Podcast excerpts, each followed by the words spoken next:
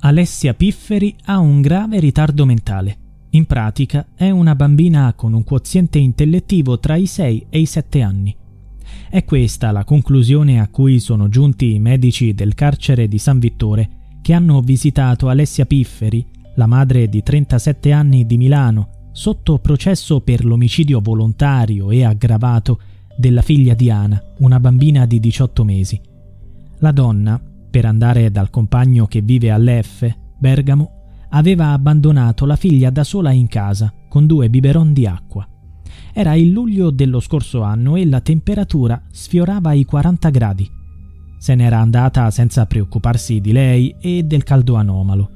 Quando tornò a casa, Diana era morta di fame e di sete. L'autopsia rivelò che aveva persino mangiato il suo pannolino per placare la fame. I pezzi furono trovati nello stomaco. La donna disse al pubblico ministero non ero pronta per fare la mamma. Non era la prima volta che lasciava Diana da sola, ma ogni volta che tornava dopo 48 ore, la bambina in qualche modo era riuscita a sopravvivere.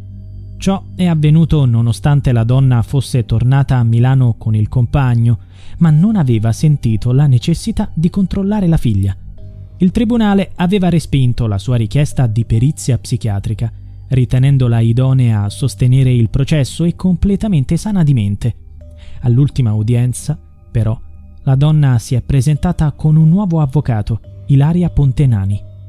La legale, dopo aver analizzato la relazione degli esperti del carcere, ha chiesto una nuova perizia mentale. L'avvocato ha poi cercato di coinvolgere la madre e la sorella di Alessia, Maria Sandri e Viviana Pifferi, nei fatti. Ha minacciato di denunciare entrambe per abbandono di minore. Questa la sua tesi. Alessia è una bambina, a scuola aveva anche l'insegnante di sostegno. Hanno lasciato una bambina piccola a una bambina che non poteva occuparsene. La Pifferi dal carcere Get ahead of postage rate increases this year with Stamps.com. It's like your own personal post office. Sign up with promo code PROGRAM for a four week trial plus free postage and a free digital scale. No long term commitments or contracts. That's Stamps.com code PROGRAM. When you visit Arizona, time is measured in moments, not minutes. Like the moment you see the Grand Canyon for the first time. Visit a new state of mind. Learn more at hereyouareaz.com. ha scritto una lettera molto dura alla madre. Ecco le parole. Non sei mai stata una mamma modello per me. Essere mamma non significa solo dare un tetto sulla testa a un figlio e pagare le bollette.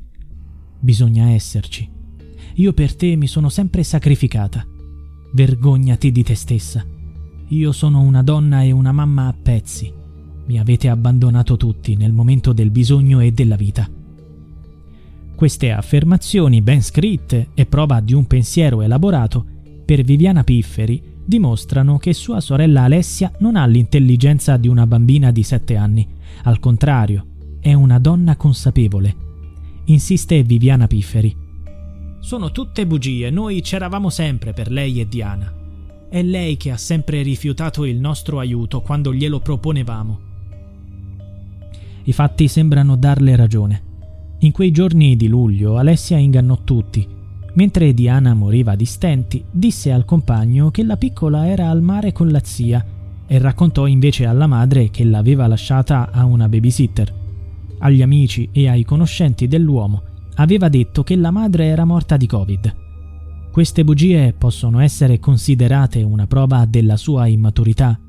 La difesa ne è convinta. Le bugie sono tipiche dei bambini e lei ha il quoziente intellettivo appunto di una bambina. Quanto alla richiesta di disporre una perizia medico-psichiatrica, la Corte d'Assise di Milano ha rinviato la decisione alla fine del processo, ma ha messo tra i documenti la relazione dei medici di San Vittore e le relazioni mediche prodotte dalla difesa. Secondo gli investigatori, Alessia Pifferi è apparsa tranquilla in carcere non avrebbe mostrato segni di rimorso e ha socializzato con le altre detenute. Gli avvocati della difesa hanno una versione diversa. Secondo loro, Alessia viene maltrattata dalle compagne e assume psicofarmaci. Qual è la verità? La donna riuscirà a evitare l'ergastolo?